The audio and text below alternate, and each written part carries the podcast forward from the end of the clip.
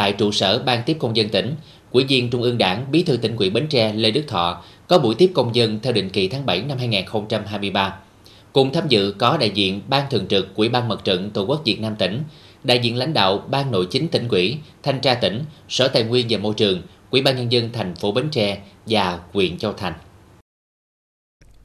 Bí thư tỉnh ủy Lê Đức Thọ đã tiếp xúc các công dân gồm ông Nguyễn Văn Dũng, xã Quế Sơn, huyện Châu Thành về vụ việc chi cục thi hành án dân sự huyện Châu Thành đã tổ chức thi hành bản án của tòa án nhân dân tỉnh mở lối đi qua đất của ông Nguyễn Văn Bé Bảy, nhưng sau đó ông Bé Bảy xây lại hàng rào mới. Ông Dũng yêu cầu xử lý ông Bé Bảy về hành vi không chấp hành bản án có hiệu lực pháp luật và yêu cầu mở lối đi thông thoáng cho gia đình ông.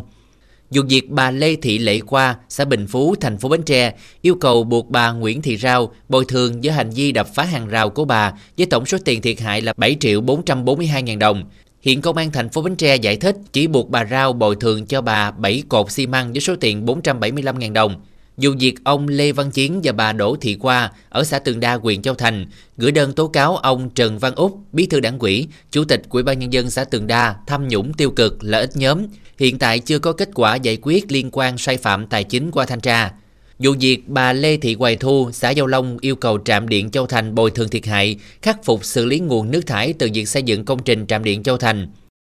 Vụ việc của bà Nguyễn Thị Cẩm Dân, xã Định Thủy liên quan đến đo đạc đăng ký đất đai. Vụ việc bà Phan Thị Tư, xã Thành Phong, huyện Thành Phú yêu cầu xử lý ông Trần Văn Đủ Em về hành vi gây thương tích và yêu cầu bồi thường thiệt hại do các hàng rào của gia đình bà Tư. Bí thư tỉnh ủy Lê Đức Thọ yêu cầu người dân phản ánh đúng nội dung vụ việc cùng hợp tác với cơ quan có thẩm quyền trong xác minh giải quyết để đạt được kết quả tốt nhất. Đồng thời Bí thư tỉnh ủy đề nghị lãnh đạo các cơ quan đơn vị và địa phương quan tâm và thực hiện nghiêm công tác tiếp công dân, các cấp các ngành có liên quan tiếp nhận khẩn trương giải quyết dứt điểm vụ việc theo quy định, không để bức xúc kéo dài trong nhân dân. Bí thư tỉnh ủy lưu ý cấp quỹ chính quyền tổ chức chính trị xã hội ở các cấp nắm chắc tình hình, tăng cường công tác tuyên truyền, vận động người dân thực hiện đúng các chủ trương của đảng, chính sách pháp luật của nhà nước, xây dựng nếp sống dân hóa ở khu dân cư, thắt chặt tình làng nghĩa xóm,